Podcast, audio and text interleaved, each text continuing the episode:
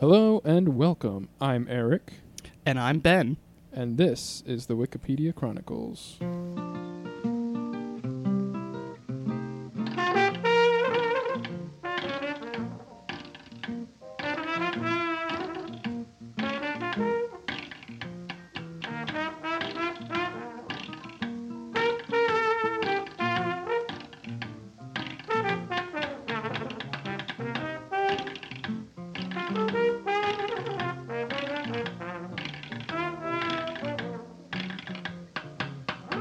This is a podcast where we start with a random article and explore it, and then follow the links and see where it takes us.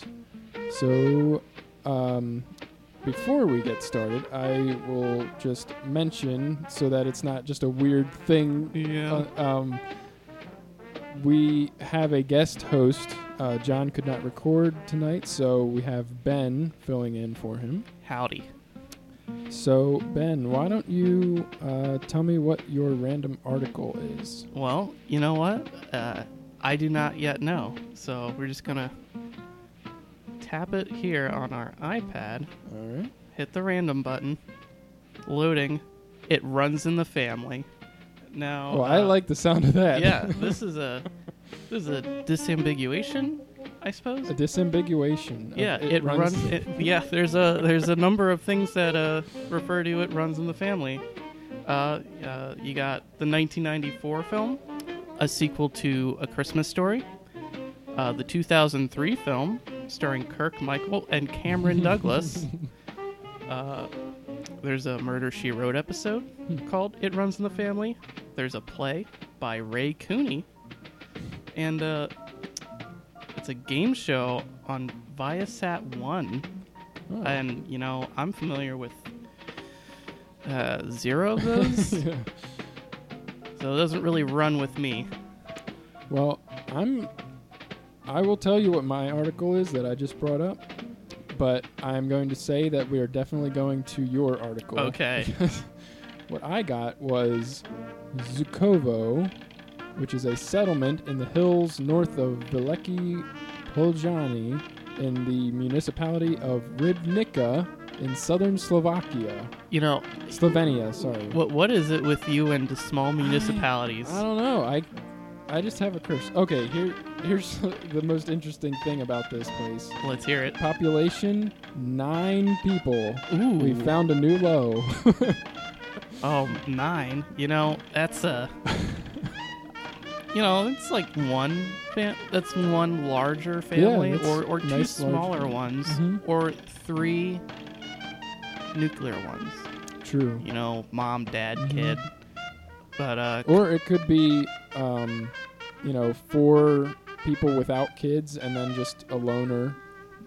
the, the, the elder, the village Yeah, elder. Yeah. hmm Um, I feel like I'm gonna side with one large family. Okay. Yeah. That sounds about right. I mean, it seems like the kind of place where they would have large families. You know, I'm go- I'm gonna put a I'm gonna put a pin on it on my on my map. I'm gonna say I have to find out about this one this one, X amount of families here. I'm very interested. But uh, I, I guess I guess uh, you know, speaking of families, it runs in the family. It does run in the family. You know, I'm not sure where we, uh, you know, which one to go through. All right. Well, let me jump on over to it. Runs right. in the family. It runs in the family. Disambiguation. It's not. It's not actually labeled as disambiguation, but Oh, that's interesting. but it, it it is just a list of things that. So it effectively is. Yeah. Okay. Um. Well, I have no idea what Viasat One is. I assume it's a some kind of TV station. I I would assume so. Um, uh, I mean, maybe maybe even a satellite TV Hmm. station. It could be.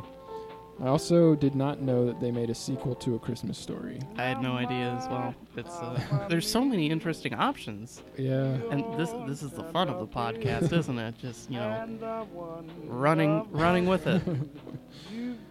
Running with the family. Yeah. Um, oh man, I don't know. I, it's it's tough. It's a tough decision. I'm almost tempted to go with the sequel to A Christmas Story, just to see what it would be about. Yeah. I was thinking that as well. You know, curiosity. I mean, I kind of want to know about Viasat One. I'm Yeah. like, what, what, what is what is Viasat? You know, what if there's this great channel out there that uh, you know, ha- probably a game show network actually That's, that uh, it could be. in India that uh, you know, it's all about how it runs in the family. Mm. But I think, I think uh, for the 1994 sequel to A Christmas Story, I feel like it's too good to pass up. Yeah. So I'm gonna tap it right here. Alright, let's go on over to. Oh, Hmm. okay. Oh, It's okay. It's- actually it's called My not. Summer Story. It's not. It runs in the family, I guess. It was released in theaters as It Runs in the Family, apparently. Uh huh. I don't know at what point it got changed to My Summer Story. Yeah, this is uh, this is quite misleading. you know, I really thought I was. I really thought this this was running with the family, but now it's about summer. Yeah. But I guess that's the logical progression for yeah. a sequel go from for Christmas to summer. yeah. It's like you know, you've seen how how this family operates in in the throes of Christmas time. now wait until you see what these wackos do in the summer. And got beautiful uh, theatrical poster. it's the the American dream, the white picket fence, but the house is wearing a straitjacket. Something Oh, sinister is man. happening inside. What craziness could be going on in there? Hey, who knows? We've got all sorts of subsection to find out. You know, you got plot, and and I guess there are others not relevant to that, but you know, I have to. You know, let's just take a look at. You know, Well, let's let's uh, enlighten the listeners as to who is in this movie because of there course. are uh, at least two names that matter. One is Mary Steenburgen, who I believe she's the one who is married to Ted Danson. I, you and know, she- I would I would have to go to her Wikipedia page to find out. She, I know she has been in quite a lot of stuff. Um, I believe she was in uh, Back to the Future 3. She played Clara, the love interest of the Dr. Brown. Um, but then also in this movie is Kieran Culkin. a Calkin. Yep, one of the Culkins. Oh, the the younger one, Yeah. right? I, I think he's the same guy who was in um, Scott Pilgrim versus the World. Oh, okay. Yeah, you know, um, not quite a Macaulay, but Right. probably a good thing. Yeah. Oh, okay, so two names that matter. I mean, I'm sure all these other people in the movie are, are great, fantastic yeah, I'm sure they're people. top notch. And we've got a narrator too, Ooh, a narrator. uh, As Jean Shepherd. movie. That's true. Yeah. Oh, is that the? I wonder if In it's the- the same guy. Oh, it could be. He does not have a Wikipedia article, so we'll never Oh. know. Never mind going to the Christmas story. All right. So All right, well, let's see. In the, let's see what the plot here is. Oh, it has several plot lines. Whoa. oh, no, this might be a little complicated. all right. Let, let's see if we can navigate it. Okay. All right. So there's one for Ralphie, one for his parents, and then also one for Ralphie and his dad. On a fishing trip. Hmm. Can't wait to see Yeah. what those two catch. Probably a boot. Okay, so it looks like it's kind of similar to the first movie in that Ralphie wants a thing. Uh, uh-huh. That is that is his main quest in the movie is to get a thing. So he wants to find a top, one of those spinny things, tough enough to knock a bully's top out of a chalk circle in a game of kill. Now That's- that is just you know That's charming. That's a wonderful. noble pursuit there. This is, uh, you know, before you had your per- your Pokemon kids, this is what you had to deal with. You had to find the toughest top. Just gotta get that better top. I want to be a top master. Ah, but uh, what's happening with Ralphie's dad? He's on a series of skirmishes with his hillbilly neighbors. Wacky. Wow. Uh, the Bumpuses. Ooh. So these uh, these Bumpuses. Oh, they have 43 bloodhounds. I think they made an appearance in a Christmas story. If Mm. I'm not incorrect. Uh, and, uh, wait, are they all named Big Red? I think the phrasing here is a little. It, I, hmm. It would seem that way. Or are they referred to as Big Red in a in a mass? Hmm. Uh, I guess Maybe they just don't have individual names and they just call them by a collective Big Red. Yeah, I know. I, when you when you got 43 bloodhounds, like how are you gonna know which one to call? Just, hey, Big Red, Yeah. and then this this swarming, just, like mass just runs towards you. oh boy. It'd be like uh, in The Shining with the elevator of blood. It's just Mm. a whole bunch of dogs coming down the stairs. Ugh. Gosh. That's a sight to behold for sure. Those, those darn bumpuses. Uh, so the, the old man calls in Barkley, the family dog, Hmm. to distract the bumpuses hounds when the old man comes home from work. Ah, that's a good plan. Yeah. Oh, oh. Well, wait till you see this. Uh, when he gets out of the car, he accidentally steps in dog poop.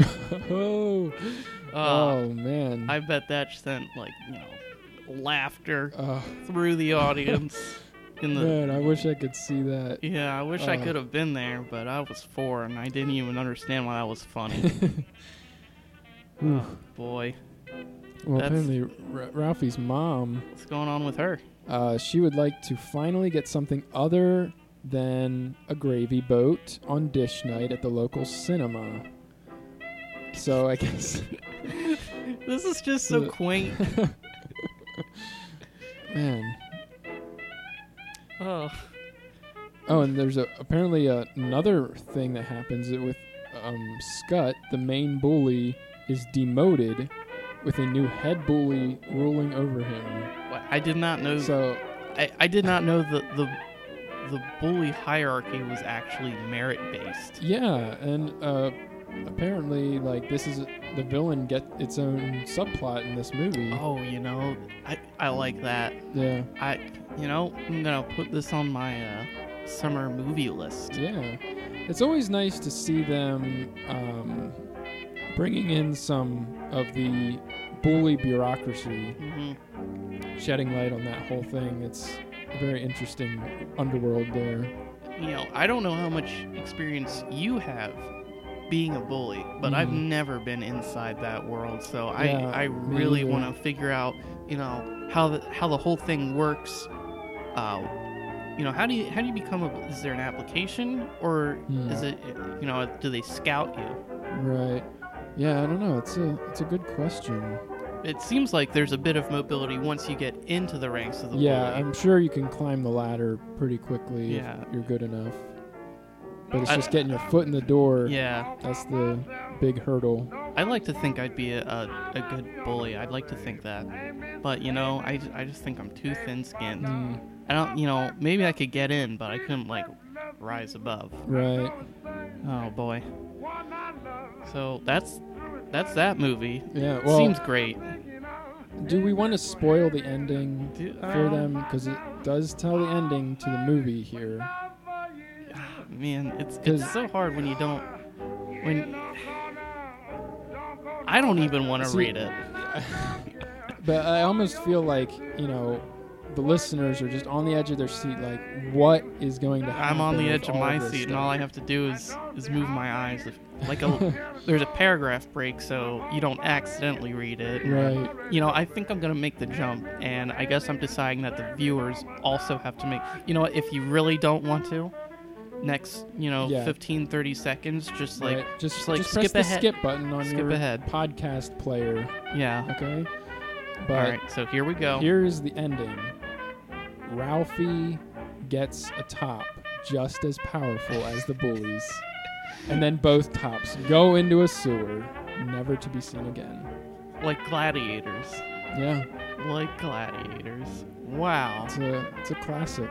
You know, that's a great you know ending with showing the triumph and kind of the good versus evil and kind of showing how like in the end it kind of both sides kind of nobody wins. It's it's a pyrrhic victory. It's showing the futility of conflict. yeah, It's saying like no matter how strong your top is, it doesn't matter because Mhm. it's going to disappear into a sewer anyway. yeah. So maybe find your resolutions diplomatically hmm rather than spend so much effort finding this powerful top just to have it be taken away from you. Hmm. It's a beautiful message. Yeah, it's good. I'll have to put it on my list to check out sometime. Oh yeah, absolutely. Seems like I, you know, even though we know every every detail of the plot Mhm. now, is I just wanna, just wanna check it out. You Yeah. know, I feel compelled to. It's just like rewatching a movie. You know, you get the experience again. You pick up new things. So yep. it's just we're gonna find little nuances, and we're gonna be able to pick it apart now that we don't have to experience the plot as it unfolds. hmm We can feel free to really dissect everything that happens and dig deep. I feel like I said that just five minutes to you uh, before we started recording. Maybe you did. Let's move on. Hey, Uh, well, at least I'll only have five minutes of material to reuse from you. The rest of this hour, and I'll have to figure out something else. oh, you know, I, I feel, you know, you know, I've, I've, I've got a few, a little bit more material lined up here. You know, uh, there's a lot of, a lot of places we can take this article. Uh, Mhm. I mentioned, uh, narrated by Jean Shepherd. I said there was no Wikipedia article on it. I was wrong. Oh, See, because this wasn't the first occurrence of the name gotcha. in the main body or in the in the little info panel on the right. Mhm. See, it was actually written by Jean Shepherd. Hmm. So we have the writer and the narrator, same person. Okay. That's that's one direction I, I think would be in, you know what else has this person written or narrated? Were they more famous for well they're probably Well- most most famous for narrating. I would like to go to that article. I will agree with you there, but I will say it says up here that this film is based on semi autobiographical stories by him, and also A Christmas Story was based on his semi autobiographical stories. Hmm. So we at least know that much. But let's see what else he has done. I'm taking the plunge. Jean Shepherd. Ah, you know what? This is never a good sign when you get to a page. There's this little disclaimer up top that says this page has some issues. Yeah. But you know, not to be confused with the American country music singer Jean Shepard. Oh. Well, this person is dead now. But, you know, 1999, 78, probably lived a good long life, made Mhm. a Christmas story and a summer story. Yeah. And at least he got a summer story in before he died, and that can stand as his last, you know, lasting legacy. The, uh, well, there's, uh, oh, 11 year gap between a Christmas story and a summer story. I'd like Hmm. to see how, how that, aff- you know, I'm talking about the film again, but I want to, hmm I kind of want to see how 11 years changes those two films. Because, you know, everyone, you know, it's Christmas time, everyone, you know, is watching a Christmas story. hmm It's summertime, nobody's watching a summer story. Yeah. Uh, yeah, American storyteller, radio and TV personality, writer, and actor, Hmm. who is often referred to by the nickname Shep. Yeah. I feel like he got that by contracting the last name Shepherd I think you to the right. first four letters. I think that's that might be exactly what happened.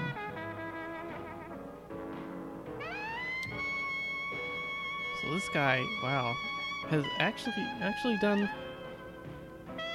He's done some stuff.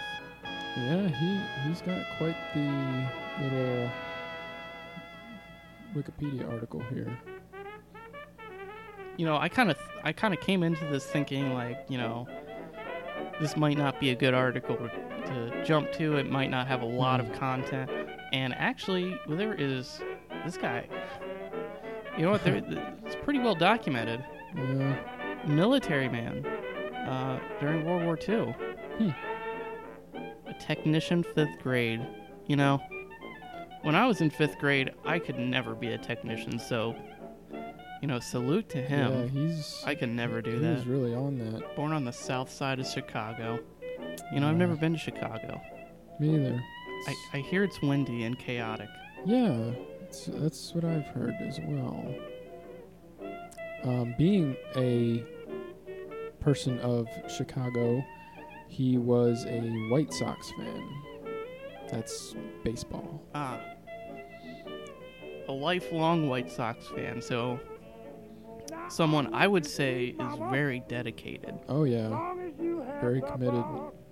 You know, worked as a, a mail carrier in a steel mill, and oh, he has a amateur radio license.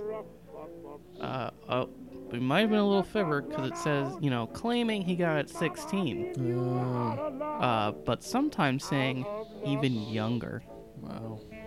a, a 15, 14 ham Hmm. radio guy. Wow. Yeah.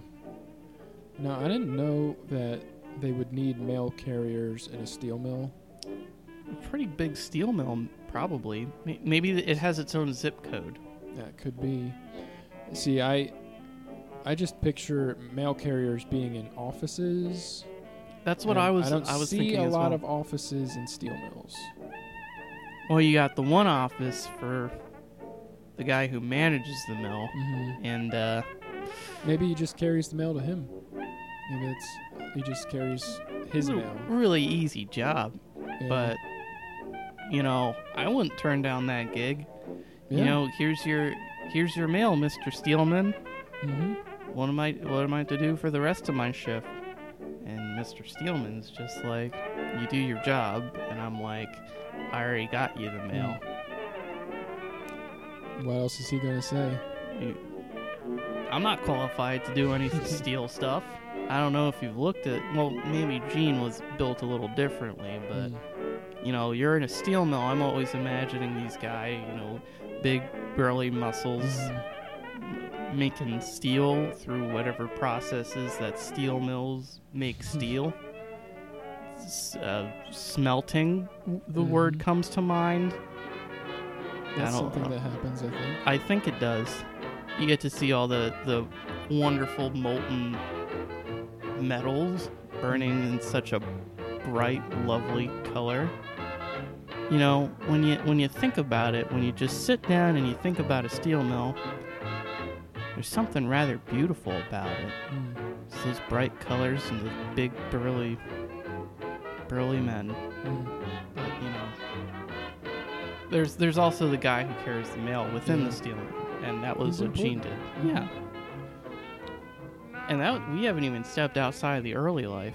This guy has Yeah, he went on to do things. a lot of things. He was in radio broadcasting. He had a late night broadcast. Sure, that got a little raunchy if it's late night, you Oh know. yeah. You know, uh, what, what what is a what is a late night radio broadcast uh, from 1951 to 1953 even like? I bet there's no no there's no board you can press a button and it goes boing or whatever. Right. They probably had physical props that they had to have a microphone. They had to have a guy standing near the gong. Mm-hmm. You know, these days, just one, two people. You got your your morning shock jocks. Back then, you you needed a production. Mm-hmm. Gee whiz. Now I'm kind of interested in what what a what a late late night radio from that period, because like it couldn't be. It, it it's not what late night is today. Definitely, Yeah. You could not get away with that back then. Mm. Like like what what Although do they talk about? What if it is more of a late night in, in the sense of like a Tonight Show, where he's where he has like a special guest on and interviews him, I you know maybe. I would have to imagine that's what it had to be. Yeah. So I can't imagine that time period having much else for a late night broadcast. Oh yeah, Unless it was abs- like a murder mystery show or something. Some- that was something a little like- too yeah. spooky or something. you know had to put the kids to bed before Mm-hmm. Shep read his stories. Yeah, that was actually done in Philadelphia, yeah. not too far from here, where we are recording. No, uh, well, maybe if, we read a little bit further, we, we would see that Shep, as he was known, uh, had an overnight slot in 50, uh, sorry, 1956, not 1596. well, he, he was a real trail trailblazer back then. Uh, he went to New York, New York. He delighted his fans. Uh, strong verbiage, delighted by telling stories, reading poetry, especially the works of Robert W. Service, who I've never heard of, and organizing comedic listener stunts. Uh, Oh, you know, he has a famous comedic listener stunt. The most famous of the last involved creating a hoax about a non existent book, I Libertine, by the equally non existent author Frederick R. Ewing in 1956. now that sounds quite delightful. Oh, you know what? I have heard of this before. Yeah? Because what he wanted, like, I'm reading further, and it's because he wanted to see how easy it was to manipulate bestseller lists. and Mm. I had, you know, I don't know where I read about this before, but um, basically, you know, they got. He asked all his listeners to be like, "Hey, just ask for I Libertine by Frederick Mm. R. Ewing," and uh, what what eventually happened was, uh, you know, they asked for, you know, all these bookstores are like, you know, I got to get this book in. All these people are asking for it and uh, they attempted to purchase the book for, from their distributors.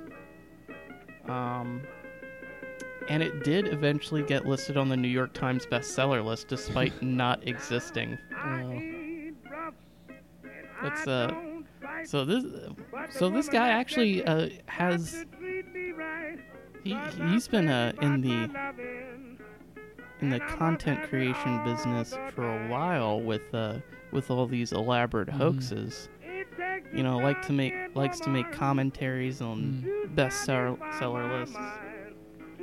I've honestly never known how those were made, so Yeah. I learned a little bit today. You can actually just make them up yourself. so that that was pretty interesting. hmm It was nice that I could connect it to something that I'd read independently previously. It's always a good thing. What are the chances?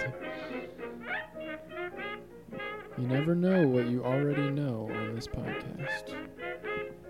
You know, it's, like I said, gotta you love that Trivial Pursuit. uh, this guy was friends with Shel Silverstein, and this can't be a real name. Herb Gardner. Herb Gardner. Herb Gardner. So this guy gardens verb uh, herbs. Huh. Maybe that is a stage name or pen name. Ah, could be. Or his parents were just really funny. or they had no idea, They- yeah, they didn't. which Totally oblivious to the fact. You know, what kind of name is Herb? it's true. You don't hear it too often. In fact, I've never heard it in real life. I've only heard it in fictional um, things. You know, maybe it's just one of one of those like old timey. Well, I guess this guy's from like the 1950s, so That's true. so one of those old timey things where you're just like, you know, there are names that you don't hear anymore. Like, uh, I don't know, I haven't met anyone named like Priscilla Right. in in like 20 years, so. So today I say, who's named Priscilla? Nobody. That's Mhm. stupid. I'm sorry to any listeners named Priscilla. I'm really sorry. Your name's beautiful, I'm sure. Um, but Herb is just like, it just seems like outside the realm of of like actual names. It sounds fake when you think about it. you I mean, you listen to it and you're like, oh, I'm reading about a guy named Herb. You think about it for like two seconds, you're like, Herb cannot be a name. That is too absurd. You know, it could also be that this is the first instance of Herb. The first Herb. Yes. And that the parents were like, you know, we should name him Herb for this joke.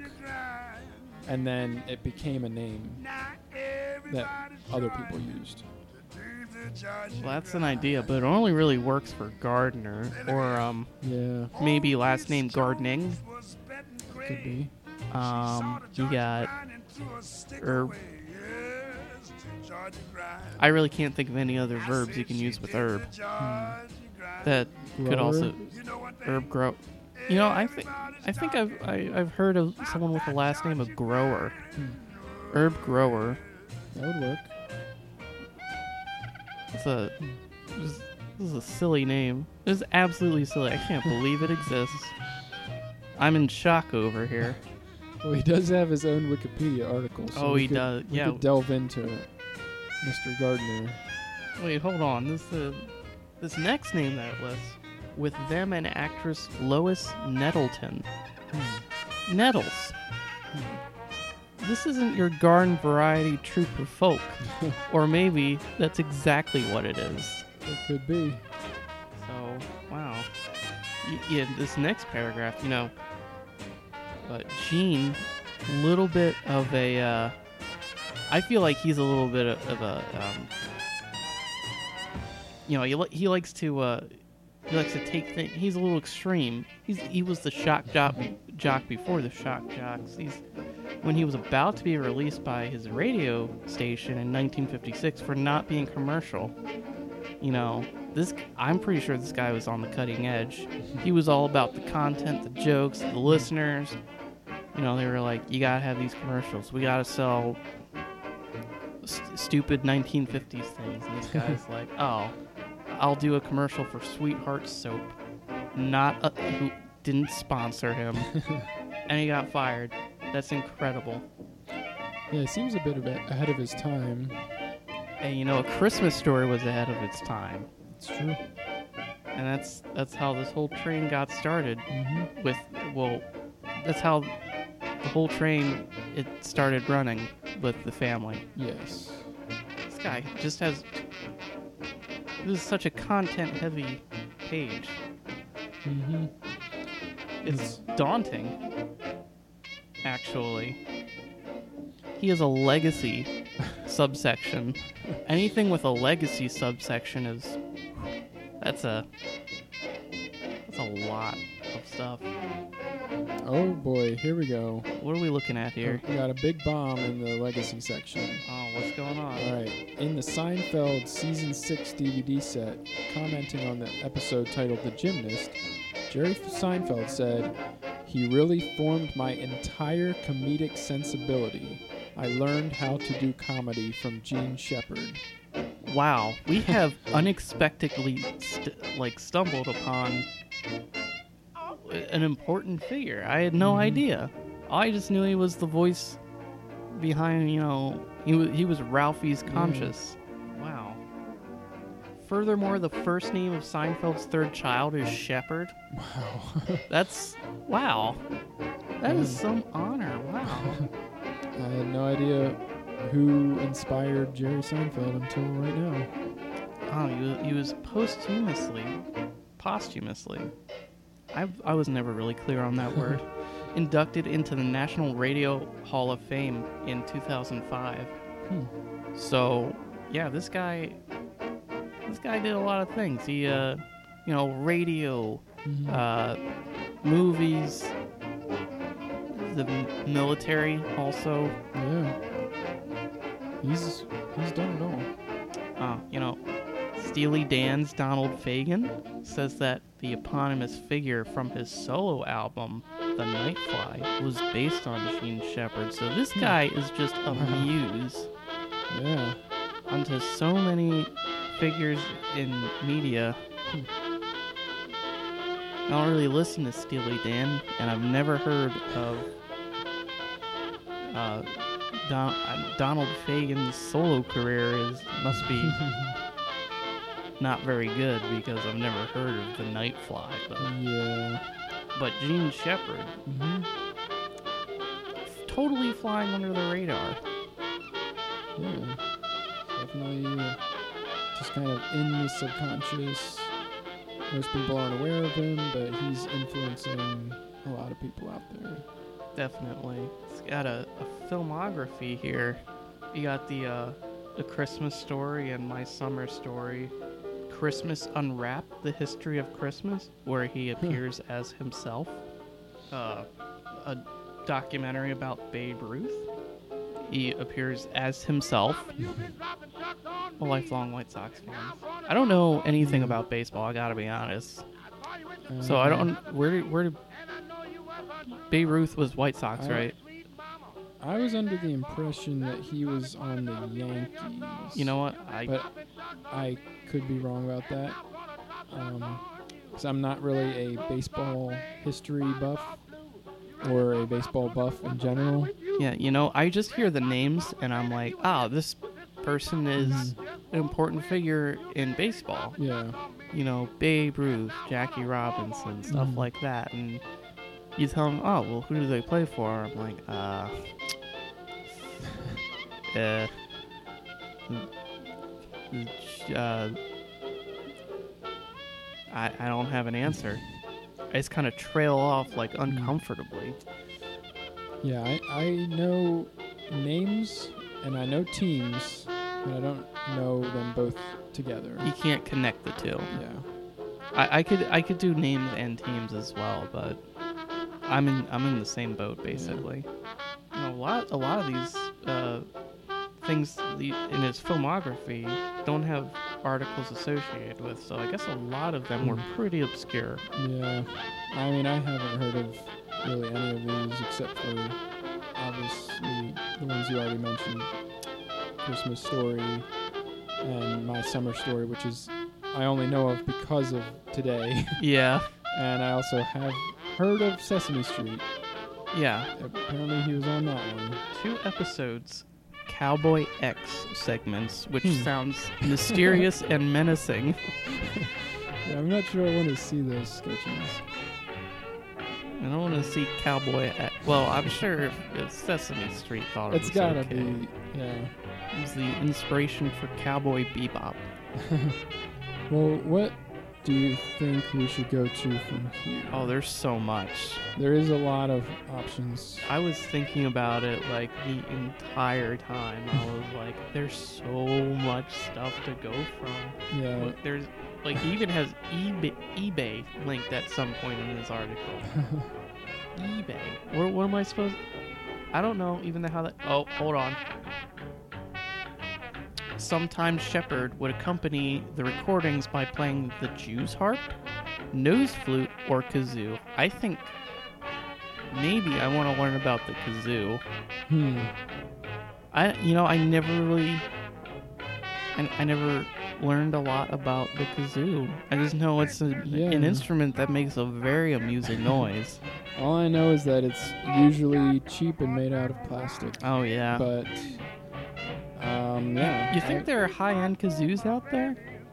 There has to be, but I don't really see the point if it, it's kind of like a, you know, pardon the pun, one note instrument. You can just it does one thing. You know, maybe someone maybe someone's just looking for a little higher quality note. You know, Mm. maybe Really get a- that body a- behind the yeah, sound. A, a nice warm Mm. wooden kazoo noise. Yeah. Maybe lined with like a th- ever so thin layer of gold Oh, just to bring out those qualities in the human voice. You know, you need that gold, that gold layering, Mm. or else you just, or else you're buying crap. Yeah.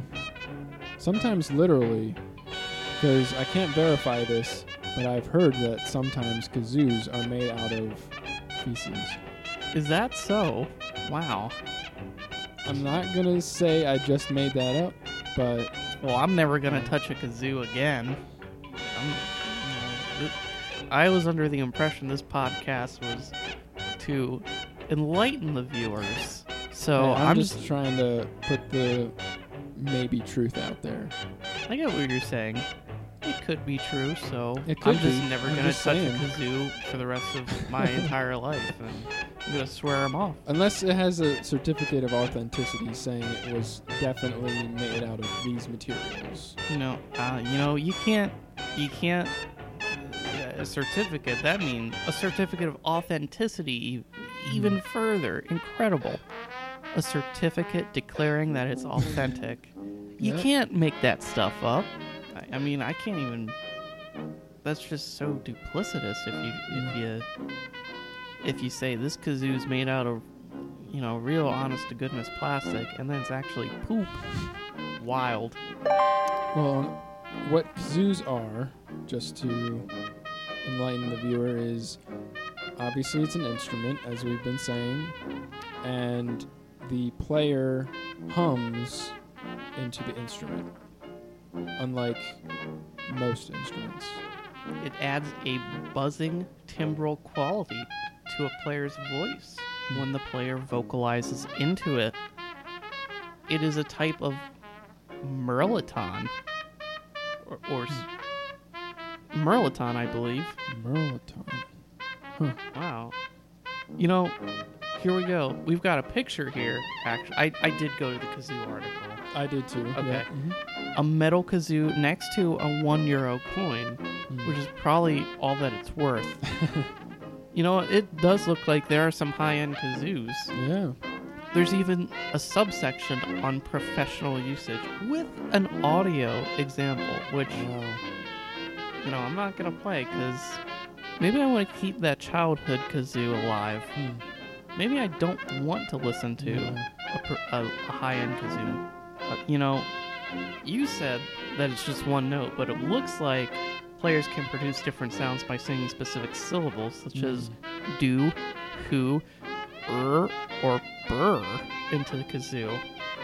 You know, Okay. so that's at least four notes. Mm. So I guess those are the only things that you can say into a kazoo. Or is that just examples of things? I don't want to say it's the only things that I could possibly think of. I'm sure there are so many talented kazoo players out there, listeners of the podcast who are just leaping out of their chairs. They're Mm. saying, You're wrong, you're wrong, you're not respecting the kazoo. That's true. You gotta, you know, give the give the kazoo a little respect here. Because it's more than four notes. It's more than just adding a buzzing noise Yeah. it has its uses. And you know what? I think I'm I'll give the rest of this article a chance to redeem the kazoo. Mhm. You know, it has a history section, Yeah. so in case we wanted to figure out what was going on, how they made kazoos, like where, where kazoos came from. Now, my thought before actually reading the article was that kazoos, I I thought African, possibly South American. And now I'm going to divert my eyes to the actual article and read. And I'm right. Hmm. It's Africa for hundreds of years for ceremonial purposes. Okay. And you know what, kazoo listeners? I'm sorry if I disparaged the kazoo, if I didn't give it a chance, yeah. Because it has its place in ceremony and ritual. hmm And I gotta say, that buzzing is like music. Well, I mean, it is literally music. Yeah. It is music to my ears. kind of has that nice like insects at nighttime kind of quality to it. You know, kind of a peaceful something that's like going through you all the time. You know. Yeah. No, I, you know, I, I guess a kazoo at a certain tone could be good for some some white noise Mm. if you just have it a low volume. Although maybe that would just be uh, super annoying. I don't know. Yeah, it would depend on the kazoo player, maybe, Yeah. Or or uh, the quality of the recording. mm. or the quality of the kazoo. That's true. Um, no, I used to sleep with a with a white noise generator thing, so maybe I just need a good kazoo recording. Yeah, it could be. You know, the f- uh, we got here the first documented appearance of a kazoo was created by an American inventor, Warren. Wait, Herbert Frost. There it is. Well, I, I, I guess I should have thought about this before, but Herb is just a contraction of Herbert. Mm. because that ert part is too much. I just want the herb, not the ert. Yeah. Who named his new musical instrument kazoo in his patent number 270,543 on January 9th, 1883. So that's just the modern incar- incarnation of the kazoo.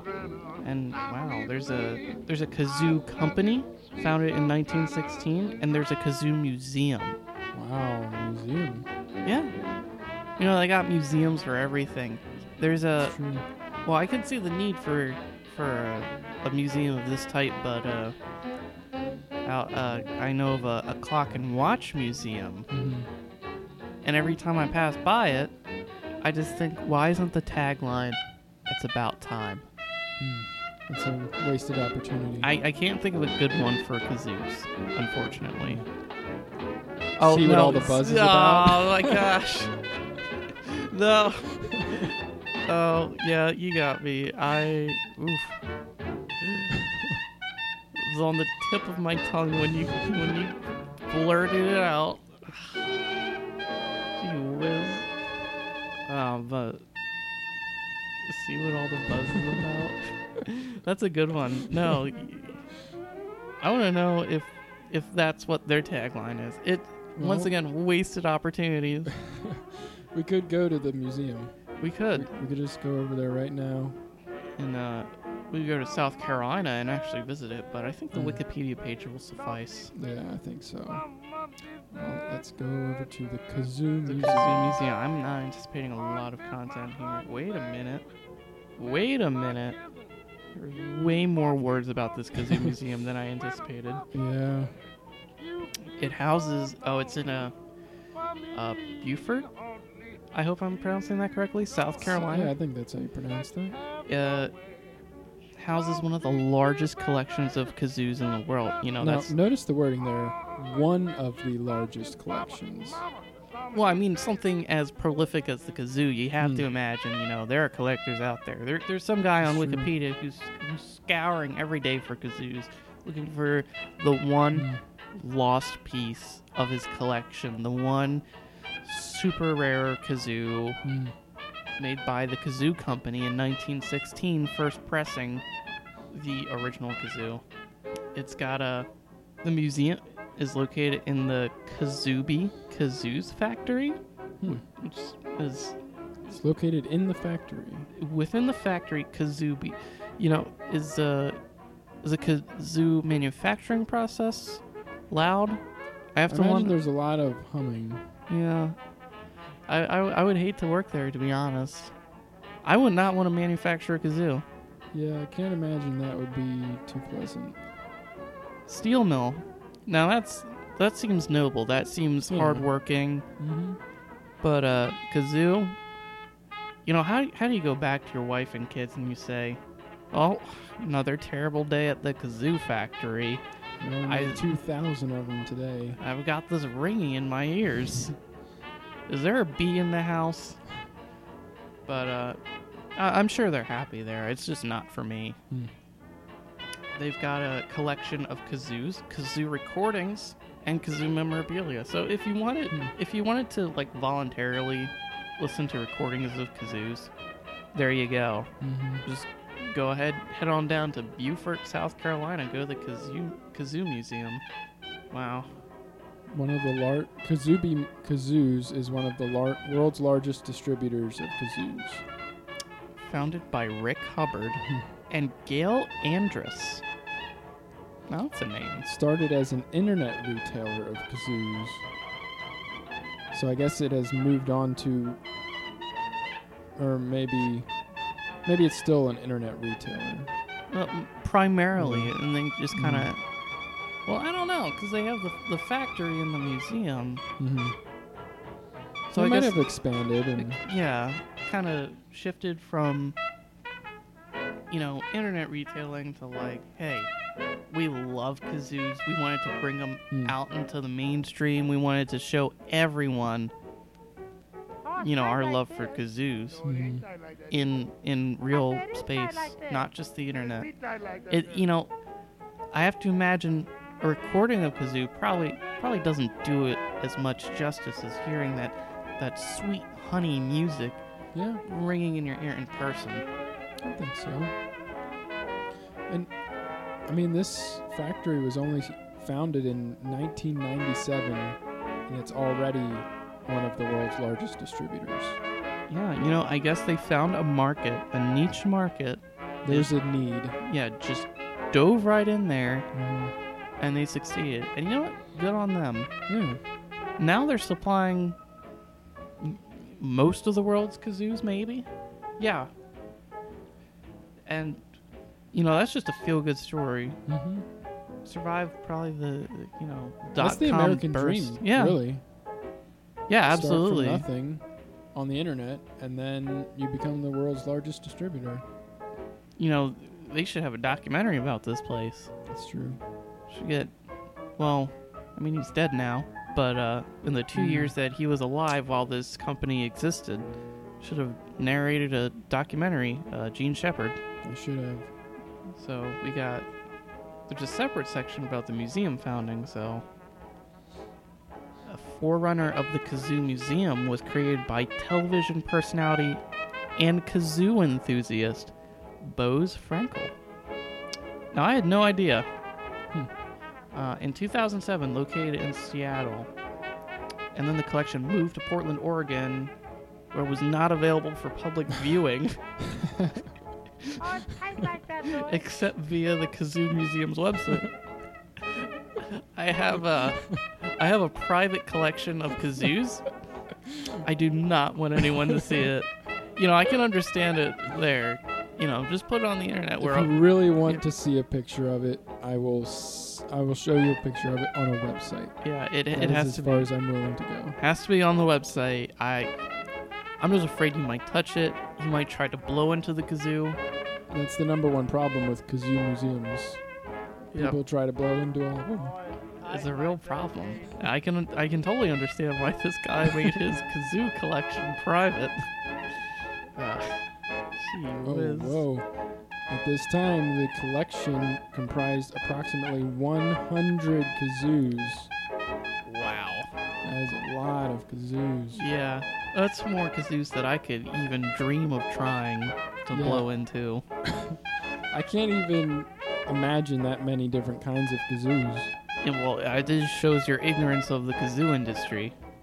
It's true. I won't deny it. It's a it's an art. You have to uh, you have to respect the kazoo. Like I said, our kazoo loving listeners are, are just chomping at the bit to send us an email saying, "You morons, you fools." The kazoo is a beautiful instrument. There's way more than a hundred varieties of them. You wouldn't know a 1916 kazooie from a, a 2015 kazoola if you know your life depended on it. You you just would not be able to tell the difference. Well, I mean, You if, know, if our listeners Yeah. would like to complain, they can feel free to contact us. They know where to find us. Oh yeah. Um, almost a century actually. Now I think about it, between that the first kazoo company being Mm. founded, Yeah. and so we're coming up on a century of American kazoos. Hmm. You know what? That would having a hundred kazoos would be perfect. One for each year of the century. Yeah, but uh, unfortunately, by 2010, the collection had expanded to around 200 pieces. So I guess they found those other 100 kazoos in, Mhm. in pretty quick order. Yeah, I guess so. I hope they didn't just go around different stores, like grocery stores, and just buy whatever garden variety kazoo they had hanging up on those little. Eric, these are in the enthusiasts. These Yeah. these are these are the head honchos of the kazoo world. They would not just go around and, and get a, a grocery store kazoo, more than one of each color, and just display it. Well, you Um, may be right about you know, that. I, you know, we saw that that picture of the metal kazoo with the one euro coin next to it. Mm-hmm. It looked nice. It was. I thought that was a handsome looking kazoo. I really liked that one. Yeah, I mean that that was a nice looking kazoo. I bet that's part of the museum, or Oh yeah, I'm sure. or owned by you know one of our kazoo loving listeners hmm uh, from Europe with the euro. I wonder if they've made any kazoos out of euros. I mean, I feel like that's theoretically possible. I think theoretically so. I think legally it's inadvisable. Uh, let's read more about the collection. Um, museum visitors can learn about the history of the kazoo, which we just kind of did a little bit, Mhm. from its invention in the 1840s through to the present day at the museum, and can tour the working factory to see the modern production techniques. oh. Putting another pin in my map. Gotta gotta see uh, the kazoo factory in Beaufort and museum. Uh, one of the world's largest private kazoo collections. So it's still considered a private collection. I believe so. I think it has public viewing, but it's private collection. So Oh, okay. I'm not really sure about public, private versus uh, in, as far as like museum hmm things are. So does the collection still belong to Boaz Frankel, or has he relinquished all I- of his you know- to this company? Earlier, it lists Boaz as a curator. So I'm not exactly sure. A museum curator. I'm gonna be honest. I know nothing about the museum business. Yeah. What does a curator actually? Well, I guess they they select what goes in the exhibit Mhm.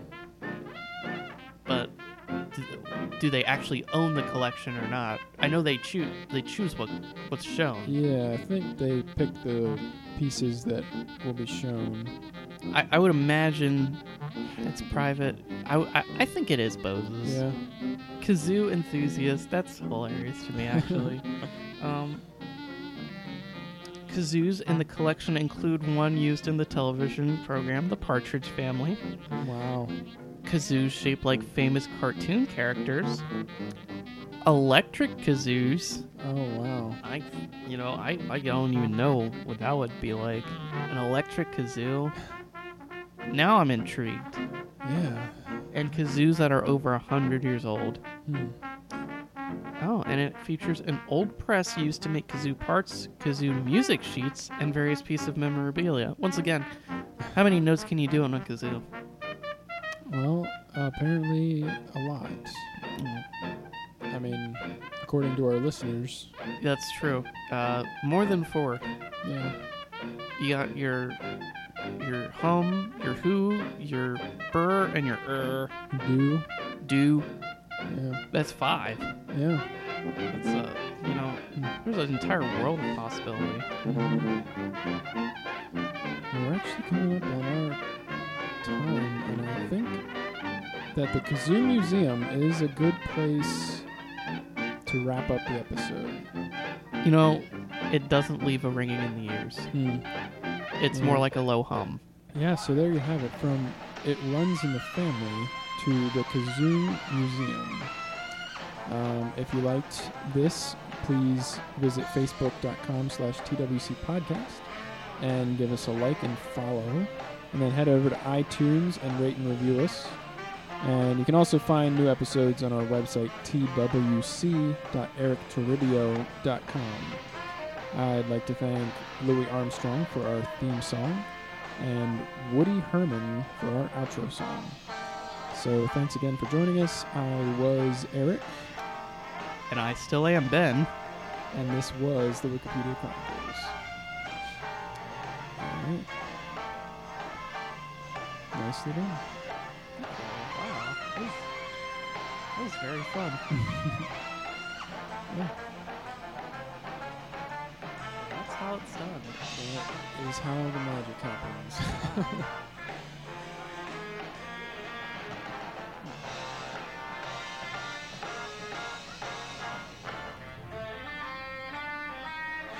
I told my girlfriend what I was doing this, and wow, I gotta say, she is going to be itching to listen to this one. it's always nice to have new listeners. She's a she's a kazoo enthusiast. You see, I'm just Oh. kidding.